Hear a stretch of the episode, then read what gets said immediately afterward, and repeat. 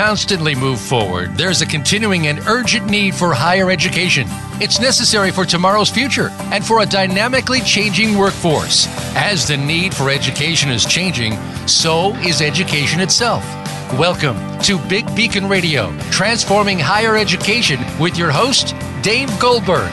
In this program, we'll discuss the complex changes that are being made to higher education today, and we'll help you stay ahead of tomorrow if you're a student, educator, or in the workforce. Now, here's Dave Goldberg. Good day, and welcome to Big Beacon Radio. I'm Dave Goldberg, and I'm your show host, and Big Beacon is a movement to transform higher education at bigbeacon.org. In every episode, we explore some of the innovators and innovations that are changing the world of higher education all around us. You can follow live tweeting of the show, ask questions, or make comments about the show during the program on Twitter at hashtag BigBeacon. And our, our first segment is uh, sponsored by Olin College, laboratory for for um, future of education, and um, we're pleased. Uh, we're doubly pleased to have the president of Olin College with us today, we have Rick Miller. Welcome to the show, Rick. Thank you, Dave. It's a pleasure to be here. Yeah, it's great to it's uh, great to have you back. And Rick, you were the show's uh, first guest back on April 26, 2015, almost two years ago.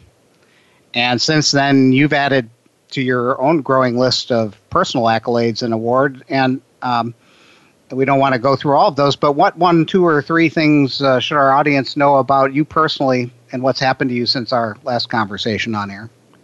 Well, I'm remarkably the same person. I'm just as committed as I ever was. Don't usually look outside for recognition much. Um, there's a couple things that I think might be interesting to listeners. One of them is a um, a program called Business Innovation Forum Summit. Uh, this is uh, a group that's in Providence, Rhode Island, and they do stories about personal transformation. And I did a talk there last fall, which I think was quite um, well received, which deals with uh, how education transformed my life. And I think more details are there for people who might be interested. Um, also, uh, very, very surprised last fall to be um, selected for the Brock International Prize in Education, uh, something that is beyond engineering, uh, was um, you know, really amazing. And I guess it basically shows that even really smart people make mistakes sometimes. Well, I don't don't think they view it as a mistake, and and uh, and the others who know you don't view it as a mistake either. And and um, and so to get you back in your comfort zone, let's let's talk about Olin. Olin continues to bask in attention from education reformers and transformers from around the world. Um, what uh, one, two, or three things should listeners know about the college since our last conversation? Yeah, since uh, 2015, um, the college's uh, footprint seems to have grown a little bit larger, even though the foot's still the same size. We have been sure. visited now by more than 2,000, uh, mostly faculty members from more than 750 different uh, organizations, mostly universities from 50 different countries. Uh, there's a lot of people who are quite interested now in innovation and education, and Olin seems to be on the list of must-see places for people who are making the rounds. Um, it's especially interesting for us because we always learn more from those interactions with other schools about what they're doing and why they're doing it. Um, the other thing is the school has um, attempted to gear up for this kind of expansion of footprint and so we are recruiting faculty members and we're looking for people who have a heart for trying to change education on a large scale with an interdisciplinary mindset. Um, so those are a couple of things that have gone on. Some people might be interested um, to know are we planning to expand our enrollment? And the idea, uh, idea is not to do that. Um, we are we consider ourselves a laboratory where uh, the fixed size of the place, which is quite small at about 350 students, enables us to do experiments that um, we can recover from if they don't work out very quickly. Um, if we were much larger, it would be a much bigger deal, and that's not our mission. Uh, however, we are expanding our faculty members, um, about 25% increase in faculty without expanding the student body in order to do more of the engagement with other universities. Well, that's uh, that's that's interesting. And one of the things I've always wondered about is whether um, you know, so there's there's such a thirst for this kind of innovation and experience outside of the U.S. It seems like, at least from my experience, that more schools in South America and Asia and even Europe are interested in changing, uh, may, maybe more so than our colleagues in the U.S. And I've wondered whether Olin would ever consider uh, putting an outpost or an aircraft carrier out uh, some someplace to influence others. Well, that's a really important observation, uh, Dave. With uh, some of our work with our friends at the World Bank in the last few years, we've discovered a phenomenon in which, uh, led largely by the BRIC countries, the Brazil, Russia, India, and China, uh, there's yep. a great expansion of, of capacity in higher education around the world. Uh, it seems that the BRIC countries are experiencing um, the emergence of a middle class uh, for the first time. And the middle class has a number of priorities, but the number one priority seems to be education for their kids. And so they're putting pressure on their governments to find seats on their in their um, countries for these uh, burgeoning number of students who are graduating from high school. Um, and because they're developing countries, they tend to give a priority to two kinds of curricula. One of them is engineering, and the other one is business. So there's a lot of activity there. Um, in India alone, for instance, I think there's several thousand new engineering schools that have developed in the last five years, uh, most of them private. Um, in Russia, of course, um, Vladimir Putin has a, a project called the um, the um, 5100 2020 project, in which they're trying to get five Russian universities recognized in the top 100 by the Times Higher Education poll by the year 2020. So there's pressure there. China has long been building uh, new universities in different provinces, uh, several of them a year, it seems like, in each province. And of course, in Latin America. So Olin's experience in these other countries um, is, you know, modest, but nevertheless uh, deeply motivated. Uh, we've had some experience in Sao Paulo, Brazil, helping uh, INSPER develop a new um, engineering school in that private business school in the heart of Sao Paulo. Uh, we've yes. also uh, been working in um, less aggressively in Singapore, in Vietnam, in the UK, and other places around the world. Will we plan to replicate Olin at other places? Well, we don't have a plan to do that now, but as we look uh, into the future, 10, 20 years, one never knows. Um, we've noticed in our own case that about half of all of Olin's alumni now live uh, on the West Coast, largely in Seattle or San Francisco. Uh, that sure. was not expected, um, but apparently the kinds of opportunities that are most attractive to the Olin alumni seem to be in that area, and that's 3,000 miles away from where our campus is. So there are lots of things to think about there. Oh, great, and thanks, and thanks for sharing that. And and um, you know, on this show, we were interested in unleashing. Mark Somerville and I wrote in a whole new engineer that one of the central features of of what we're calling transformation is this sense of self-efficacy and unleashing, where people learn to have trust in their own learning and their own ability to uh, do things that they didn't think they could do, and and um, and in many ways, and and when you visited us last time, you were kind enough to share some of the stories of of your own unleashing. I'm I'm actually curious this time what what stories of recent student or or even faculty unleashing stick in your mind that that you can share with our audience. Well, there's so much going on. It's very hard to pick out uh, any one thing. Sure. Um, the the Olin alumni, of course, we we graduated our first class in 2006. So that means that we have alumni that have been out for about 11 years. So they really are, especially those who went on to graduate school, are just now beginning to emerge and establish themselves. Nevertheless, there are a number of alumni who show up uh, in the press and in other areas. We had a, a student in 2015, I think two years ago, shortly after the last um, interview with you. Uh, I think his name is Jeffrey Holzgraf from Texas, who won the first Marshall Scholarship from Olin, and he chose to study uh, physics at Cambridge University in the UK. Um, that's interesting, largely because Olin doesn't offer physics as a major. So he got there by having an undergraduate degree in engineering at Olin, But our philosophy is to empower students to study independently, to in, unleash them, as you say, and it basically demonstrates uh, how capable students are of learning material when they're really motivated. Uh, we also have um, an alum um, who's in uh, Silicon Valley at Facebook, um, who uh, Greg Mara, whom I have uh, visited the last couple of months uh, several times. He plays a key role in uh, helping Facebook um, manage its news feed to all of the people across the con- across the world, frankly, that Facebook has.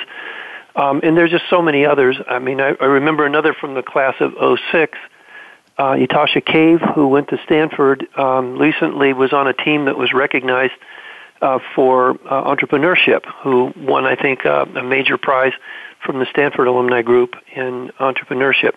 So they're they're beginning to start their careers and and make a mark um, as it goes forward. And we have um, you know, a faculty member whom I think you've already interviewed, uh, John Stolk, who uh, left Olin and went to SMU uh, to lead the Caruth Center for a year. Um, he's come back now, and he's very interested in engagement with the effort to um, influence other universities about change. So it's a very dynamic time. Yeah, and and Rick, uh, thanks for sharing those examples. And and um, Olin's a permanent work in progress. And uh, what uh, what changes has the school made recently that might be of interest to our listeners?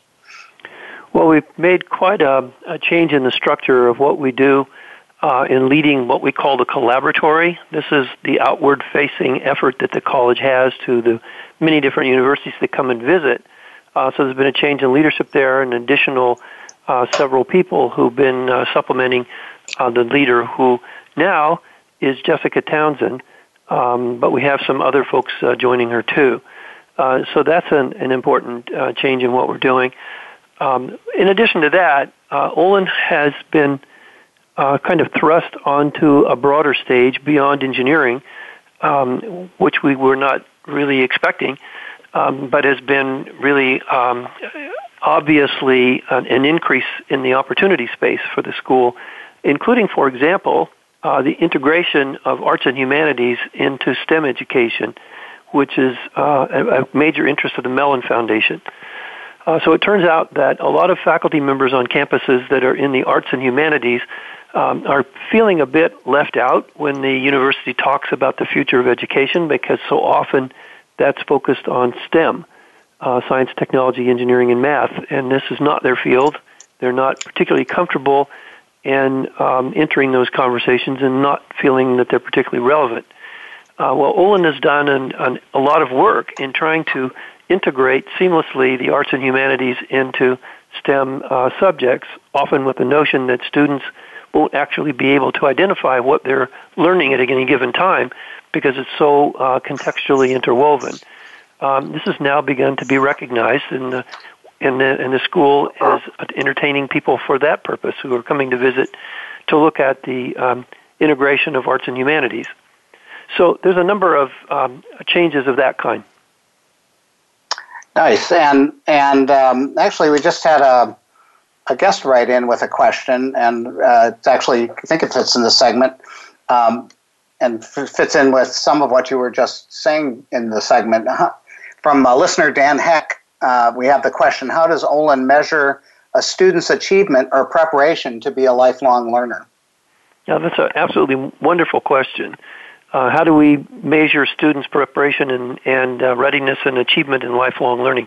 Our, our primary emphasis, um, actually throughout the entire curriculum from the beginning to the end, is uh, are on the principles of intrinsic motivation and um, and design thinking. So they have essentially eight consecutive semesters of design thinking in various forms, um, with an emphasis on intrinsic motivation.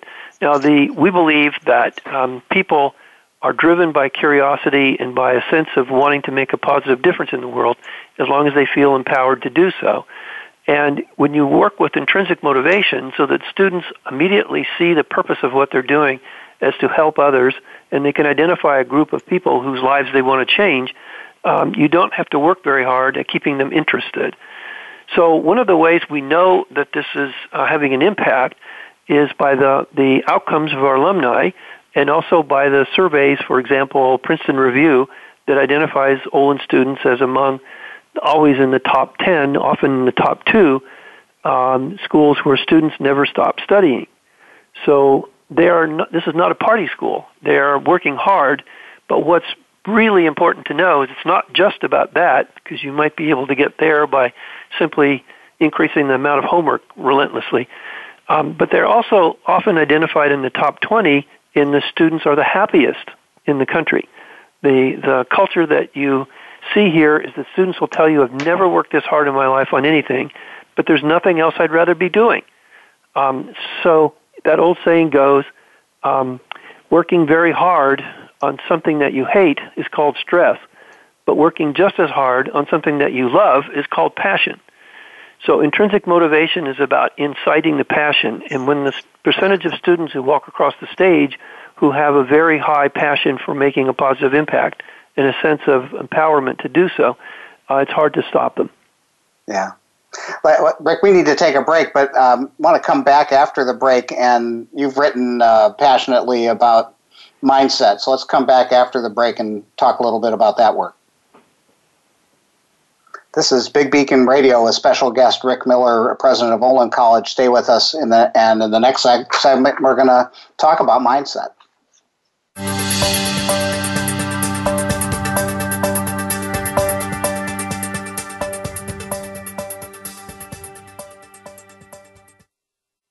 Become our friend on Facebook. Post your thoughts about our shows and network on our timeline. Visit facebook.com forward slash voice America. Do you want greater success in bringing change to your university, college, department, or classroom?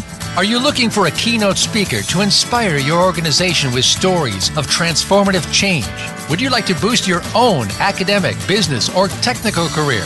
Let David E. Goldberg of Three Joy Associates help. David is a leading speaker, author, trainer, and leadership coach with experience in helping bring successful change to educational organizations and education and technical careers around the globe. To learn more, call Dave Goldberg at 217 621 2645. Contact him at deg at 3joy.com or browse the 3joy website www.3joy.com today. We're always talking business. Talk to an expert. Call now toll free 866 472 5790. That's 866 472 5790. Voice America Business Network.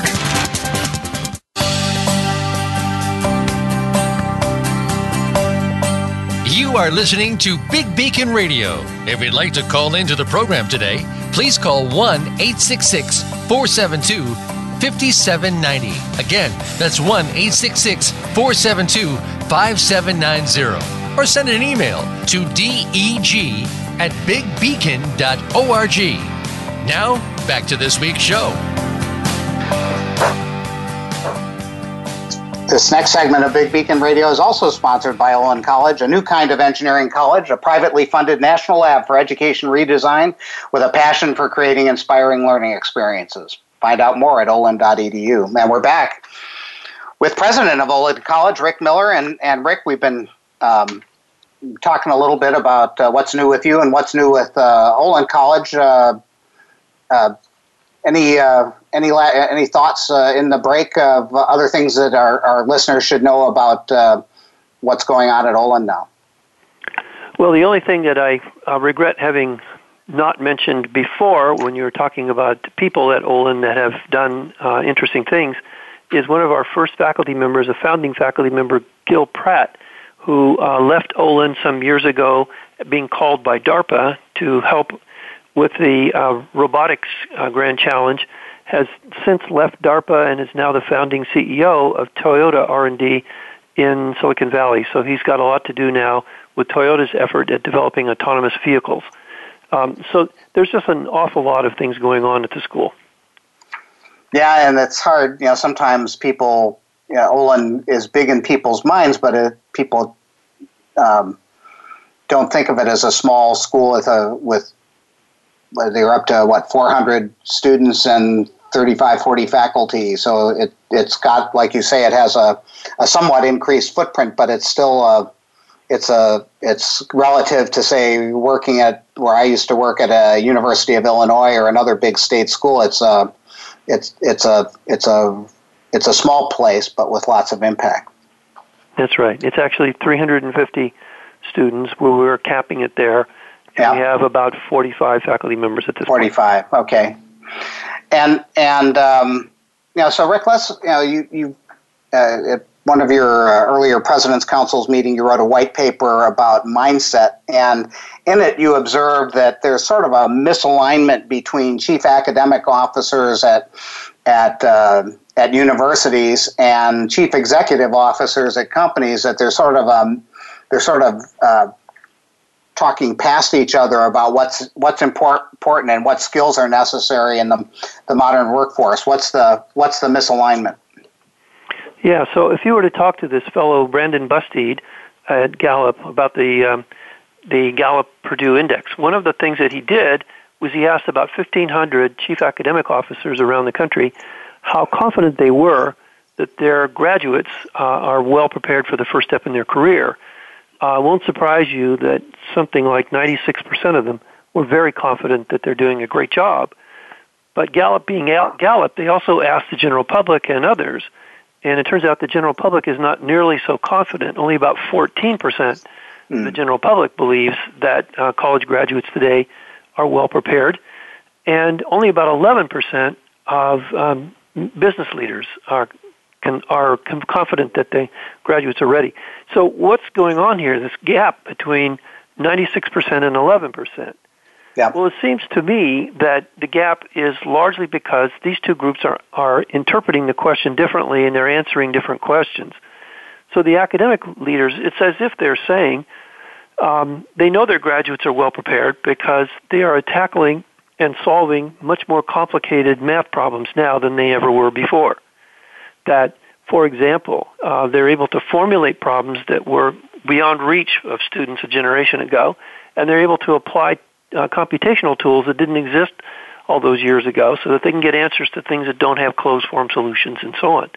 So therefore, they're really quite confident that they're well prepared, better prepared. On the other hand, the um, business leaders are shaking their heads and saying, you're not listening. The students from a generation ago were very well prepared for what we needed. Remember, we landed a, a spacecraft on the moon with um, technical competence that would that is uh, exceeded by your iPhone now. So, um, so it's not the additional technical competence which we're looking for. Uh, in fact, it's these attitudes, behaviors, and motivations that enable them to succeed with the knowledge that they have, that they already have. You might know, um, I think it is Southwest Airlines, which is very well regarded in the airline business, has a motto for their recruiting. It says, we hire for uh, attitude and we train for skills. Um, it's this business of uh, getting the right mindset in the graduates, which is really the, the key issue. Uh, often uh, you find there's a lot of truth in the old adage that it's that your altitude in life is more the result of your attitude than it is your aptitude. Um, this business of having the right attitude, the right mindset enables people to work across disciplines, to work across time zones and political boundaries, to work uh, in teams, um, to work on problems with an entrepreneurial mindset, uh, and to work with empathy and with ethical foundation, and to work globally. All of these ideas are what companies seem to be looking for in great measure. Well, and you just used uh, some where there you use the term mindset, and uh, what, and that that term has a number of different meanings and interpretations. What do you mean by it? Yeah, uh, so there are lots of people who use the word mindset. Probably the most um, careful and the most um, thoroughly researched person who does this is Carol Dweck at Stanford, the psychologist who won the Atkinson Prize for Cognitive Science and Psychology from the National Academies last year. Carol has been studying mindset in children for, for 25 years and has shown that if you can cue up what she calls a growth mindset as opposed to a fixed mindset, uh, this has lasting impact on student success. There is just a, the divergence of the trajectories of the students in the two groups. Um, if you look at what she's telling you about mindset, it's really about what students believe. It's what they believe about themselves and what they believe about why they succeed in life. Uh, if they believe, for example, that their success is the direct result of their determination, their hard work, and their willingness to do whatever it takes in order to succeed, they tend to have much better long-term outcomes. On the other hand, if they if the students um, are convinced that uh, their success in life is basically baked into their DNA, sort of like your eye color, and you're either destined to do well or not, they don't tend to do so well over the long run. They don't stretch themselves. They don't apply uh, themselves in areas that are challenging, sort of because the belief is if it's too hard, you must not have been born with the right genes. And so let's just not go there. Um, that kind of work with careful um, uh, uh, focus on uh, parameters and on the definition of mindset provides a foundation, I believe, for what I think are probably other kinds of mindset that will emerge and will be um, developed in the next few years. One of these, for example, is an is an um, collaborative mindset. So I would I would informally um, define this as the natural tendency for students to be interested in others, to, for example, never eat alone, to always want to, to talk to other people to, curiously to find out what they're thinking and doing, particularly people who are outside of your own discipline. Uh, folks who have that kind of natural um, orientation in life are highly sought after for people in industry. Um, in addition to, to that one, I would say an interdisciplinary mindset is also highly sought after. These are people who don't feel that they are a narrow specialist in a subdiscipline who, who then need to wait for problems to show up in their inbox so they can apply their calculational skills. These are people who are not confined by the definition of the discipline identified on their college diploma, but in fact just imagine that all problems are problems and they come with lots of interconnected uh, challenges. And um, the the title on your disciplinary uh, degree is simply your first approach to life uh, in order to try to make sense out of it. Uh, so they are not uh, hesitant at all to seek out working with people who have a different uh, uh, lens on the world. And of course, there are others as well, including an entrepreneurial mindset, uh, a global mindset, and an empathetic mindset. Yeah, and and um, I, I, think that you know th- there was a sense in which um, uh, well, actually, in the whole new engineer, we had six minds, and we we thought of the minds as kind of combining, um, uh, combining both the um, the multiple intelligences of um, of that literature, as well as the mindset work of Carol Dweck. That there's a sense in which that those two things combine that there that you can have natural proclivities as you indicated for for say be, for, for being collaborative say uh, or um, um, being creative or generative um, but that that you can also um, that those things can are are, are, are leaders born or or or or made, yes, they, they they're both. I mean, there's the nature versus nurture here. Both sides are important. Comment. Yeah, absolutely true. Um, e- even in the case of uh, leadership or say entrepreneurship or music, can music be taught? Well, yes, in the sense that no matter what your natural ability level is, the more you practice the piano, the better you get at it. Um, and I think there is a complete continuum there. So underestimating the value of um, passion, perseverance, and um, dedication is very common these days, particularly among students who have a can't-do attitude. So, if we um, if we apply what we've learned from neuroscience, from our friend uh, Howard Gardner, for example, at Harvard, who not only has the uh, uh, original work on multiple intelligences, uh, which also led to emotional intelligence and a lot of things that followed, but also sure. the Five Minds for the Future, um, yeah. which basically says this is really about habits of mind more than it is content knowledge. Yeah, say say and say more about that distinction. Yeah, so you could say um, an education that is content driven is a little bit like an effort to try and memorize everything that's in the New York Times today. Uh, there's a lot of content in there. And certainly if you learned it all and had perfect recall, you would have uh, something significant to start with in terms of making sense out of the world. But what do you do tomorrow when there's a different a front page in the New York Times? Um, a different approach rather than saying the best way to be prepared for the future is to memorize everything that happened today is to think about ways of learning, um, ways of creating your own knowledge, ways of learning how to learn um, about what's going forward. So, learning how to read, for example, may be more important than remembering everything that happened in the past, particularly at a time when the rate of change of knowledge is so explosive. Uh, I've read somewhere the other day, I can't pull the reference out exactly, that the um, time that it took to double the amount of uh, known content knowledge, say 100 years ago, w- was measured in decades. But the time that it takes to double uh, what's known about content knowledge today is measured in hours. Um, and in that in that world, uh, one has to think differently about what it means to be educated. It's not simply about remembering what happened in the past, which may not have any real application going forward. But expeditionary learning, the, the, the fearless uh, effort to try new things, to experiment, as the Wright brothers did when they jumped off a cliff with these wings. Um, this kind of attitude and, and habits of mind, I think, are going to play very strongly in the future.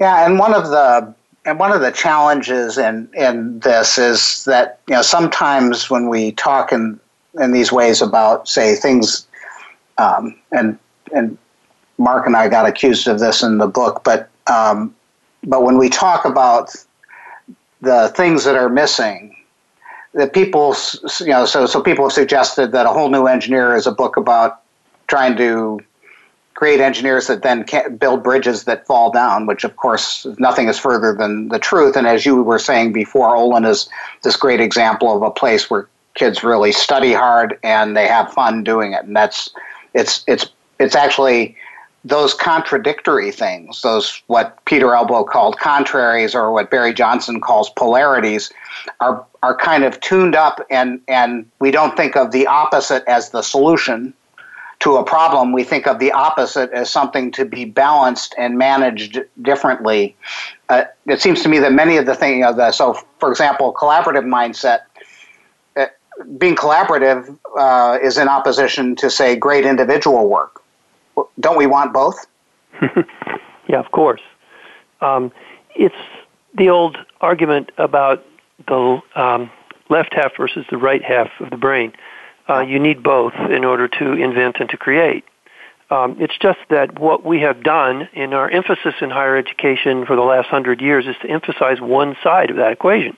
Yeah. The the uh, the notion that um, the, the knowledge of the world can be represented in logical manipulation of symbols that involve words and numbers, and that's it. Uh, it's probably only 30%, I'm just guessing, of the um, knowledge base and the intelligence base of what's in anyone's head. There's another 70% that's just as sophisticated, but that involves things that are not manipulations through logic of symbols. Yeah. These things have to do with uh, emotion, what we call emotion, or uh, understanding interpersonal relations or intrapersonal relations, and creative um, endeavors, uh, auditory learning. Uh, there are independent brain circuits in those areas that are very important. Uh, so, in fact, I had an interview the other day with a, a good friend who has been an extraordinary leader at IBM, and he was telling me that he didn't think he was a very good um, uh, manager when he was young, and he wasn't the smartest guy in the room, and so he's overwhelmed that he's been so successful. Uh, it's very authentic. You can see that motive in all of his efforts to mentor other people. But I think if you were to interpret his intelligence and his success or not as a younger person through the lens of multiple intelligences, you might see that his intelligences in the areas other than the, um, you know, uh, symbolic logic uh, part of the brain were probably excessively high. And all this, this great package that he has has really risen to the top because of these other dimensions to, to knowledge and to learning, which are very important. I mean, as long as you believe that in order to be successful in life, you need to be influential, you need to be able to inspire other people around you, you need to be able to persuade, um, you need to be able to lead, um, then, you know, your math SAT score is not going to be that helpful. Uh, there's a lot more to it than that. I think we need to take another um, break right now, Rick, but uh, maybe uh, continue a little bit more on this subject afterwards, and then um, talk a little bit about the future of uh, higher ed and and Olin both. How's Great. that? This is uh, Big Beacon Radio with our special guest Rick Miller. In the next segment, we're going to continue a little bit on mindset and talk about the future.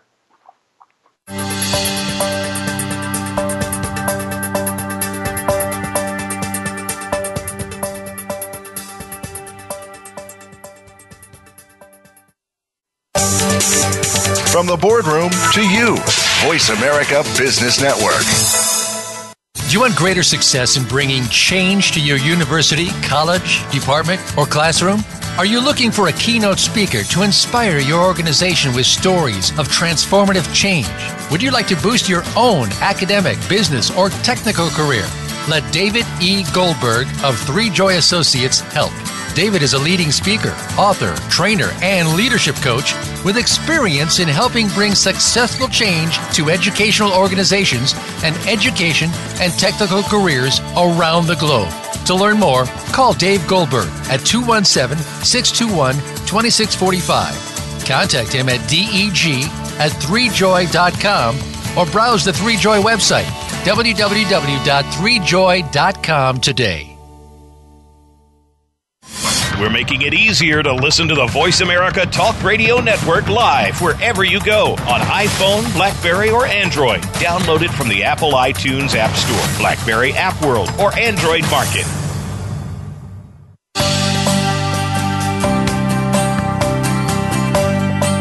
You are listening to Big Beacon Radio. If you'd like to call into the program today, please call 1 866 472 5790. Again, that's 1 866 472 5790. Or send an email to deg at bigbeacon.org. Now, back to this week's show. And welcome back to Big Beacon Radio. And uh, this segment is sponsored by the book that is transforming higher education, A Whole New Engineer, The Coming Revolution in Engineering Education, at wholenewengineer.org. It's not just for engineers anymore. And it's sponsored by a webinar by Big Beacon. Join us Wednesday, 10 May 2017 at 4 p.m. Eastern for four keys to ineffective educational change or how to botch transformation without really trying. Learn the four mistakes that people make in modern change initiatives and how to overcome them. Go to bigbeacon.org to sign up or write to me, deg at bigbeacon.org to find out more. And we're back with Rick Miller for our final segment. And um, um, you know, Rick, uh, you know, during the break, what else? Uh, what else needs to be said about um, mindset and and these different ways of thinking uh, in terms of how how we go about transforming education? Well, I think um, it's really important what kids believe about their capability to make an impact on the world yeah. things seem so huge today and so impenetrable that it's very hard for many of them to imagine that they could actually make a difference. So there's a can't do attitude that's sort of built in. But um, I think it's very important from what we've seen to inspire kids to think big, uh, to focus on the biggest challenges that our society faces, uh, the grand challenges of our age, challenges of sustainability, challenges of security, challenges of global health, and of enhancing life in an era when uh, global population seems to be exploding. Um, there are things they can do, and I think almost every kid in high school has heard about these challenges and is intimidated by them. So getting them in, focused on a bite-sized problem in that area that they can deal with is inspirational and can really change lives. I think this has to do with mindset, and this has to do with building uh, a portfolio increasingly more sophisticated and more effective um, approaches to problems that are complex. Um, this is what the value of interdisciplinary and, and uh, collaborative mindset is all about. Yeah, and it's it, it's you know actually it's interesting, and we were we had a conversation about this the other day that um, there's a sense in which uh, you know so uh, when you when you look at the essentially mindset, Carol Dweck's mindset is are two different stories about, um, or as you you were used the word belief, uh, two different sets of beliefs about efficacy, and um, but as but but essentially two different narratives about what what a person's life is about, and uh, and as a as a coach, it's interesting how often what people can and can't do is a matter of of changing that changing that story. People come to coaching and they say there's something out there that I want to be able to do that I can't do. Uh, and it's out there that I can't do it. The obstacle is external. And then we work a little bit and work a little bit, and we realize actually, in many ways, the reason they can't do the thing that they want to do is the story that they have inside of them and and uh, and when when the story changes and the beliefs change, then they can they have different emotions about it and different actions that they can take, and they get different results. Comment. Yeah, absolutely true. Um, the power of narrative is is immense. Um, even as long ago as Stephen Covey's work, which I think was back mm. in the 1970s, mm. yeah. he mentioned that people come at life obviously with a deeply scripted view about um, what he called um, a mindset of plenty versus a mindset of scarcity. Yeah. Uh, you either thought about things as being uh, there's plenty to go around, and if you succeeded, that's amazing, and I'm absolutely delighted, sincerely from the bottom of my heart, because it means there's hope for me to be successful too. Um, that's the mindset of plenty. But on the other hand, if you think of it as a mindset of scarcity, if you succeed, oh, that's terrible because you got all the recognition and now there won't be any oxygen left in the room for me. So there's a sort of competitive in a negative sense. Um, um, this narrative means a lot. I remember have, reading um, an interview in the Wall Street Journal, I believe, with um, Peretz Lavie, who is the president of the Technion in Israel. And I think this interview was about the um, Cornell Tech campus that's going in, a really exciting development on Roosevelt Island in New York.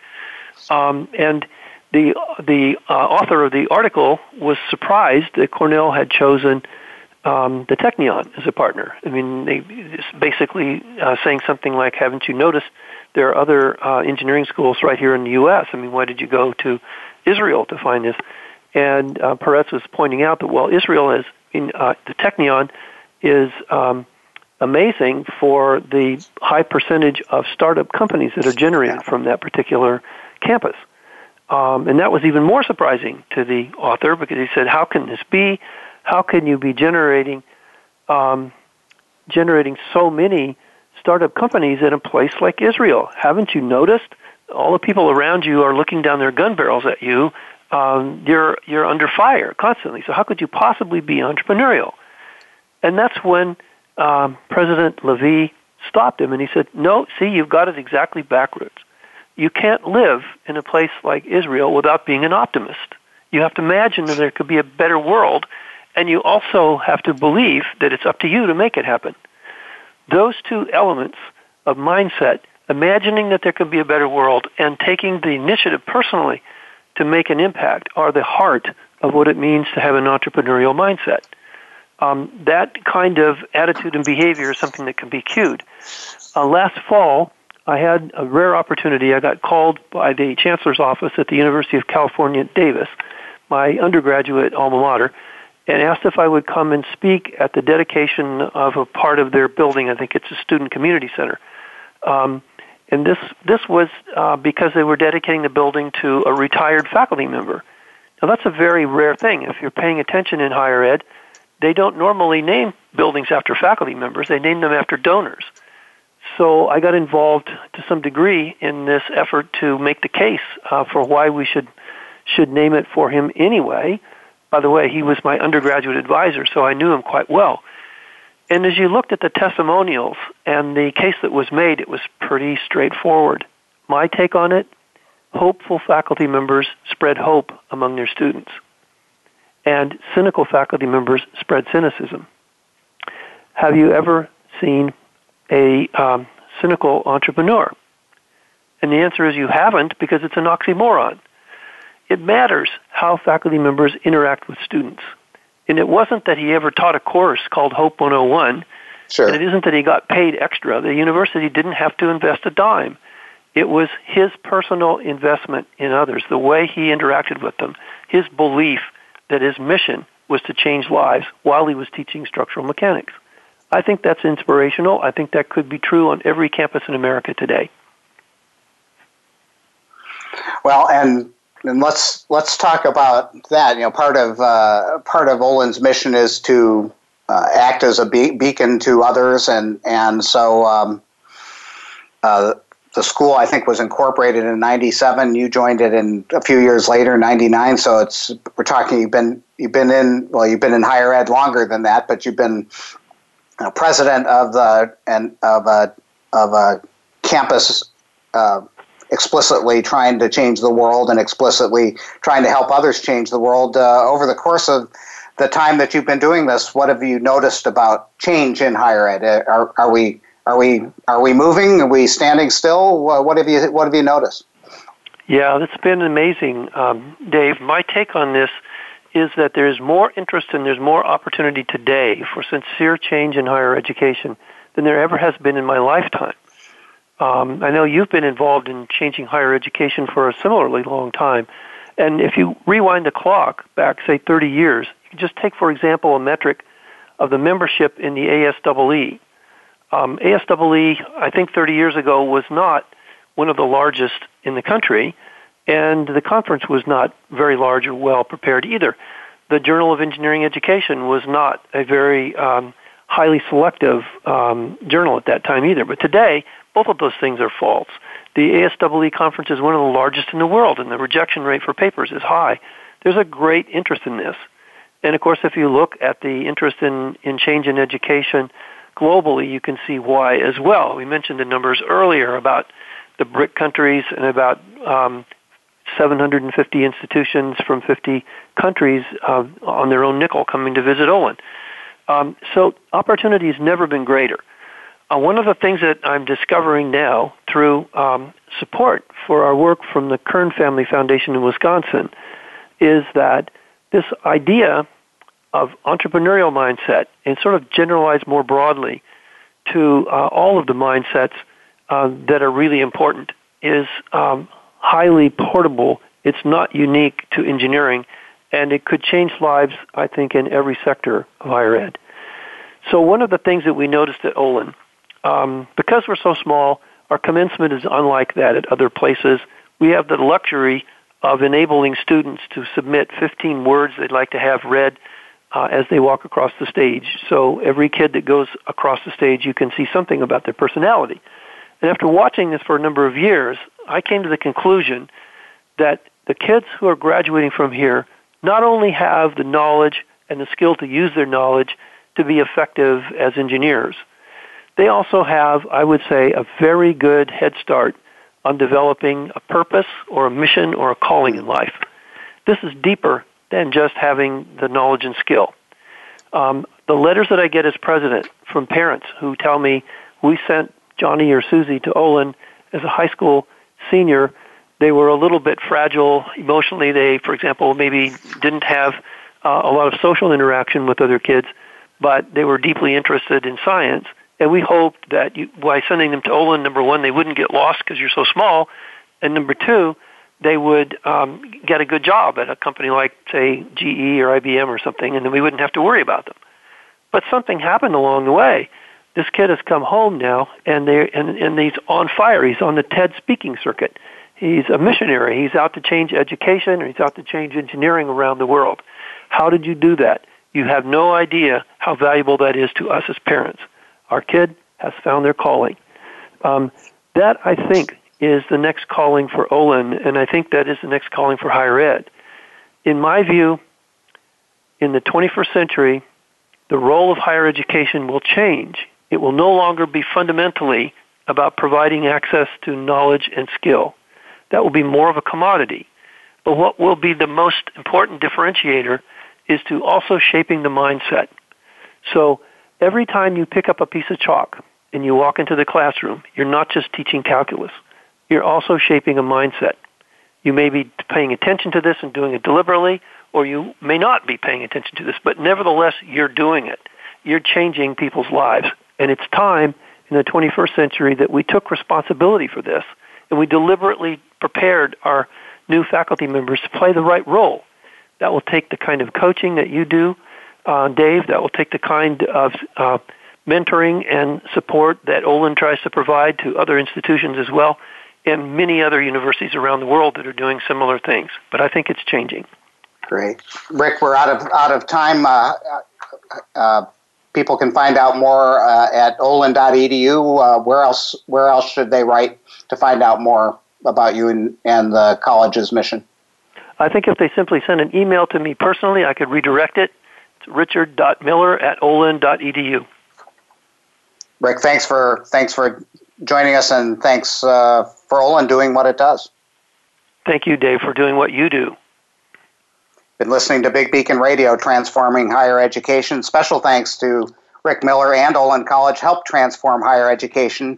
Join the movement to unleash a new generation of innovators by learning more at bigbeacon.org. Join us next week, same time, same channel, on our quest to transform higher education.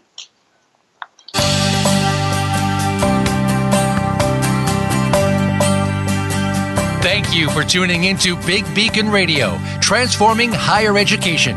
Please join Dave Goldberg soon for another edition. Listen every Monday at 1 p.m. Eastern Time, 10 a.m. Pacific Time on the Voice America Business Channel. For additional information about our programs or to find out about the next show, please visit bigbeacon.org. We'll talk again very soon.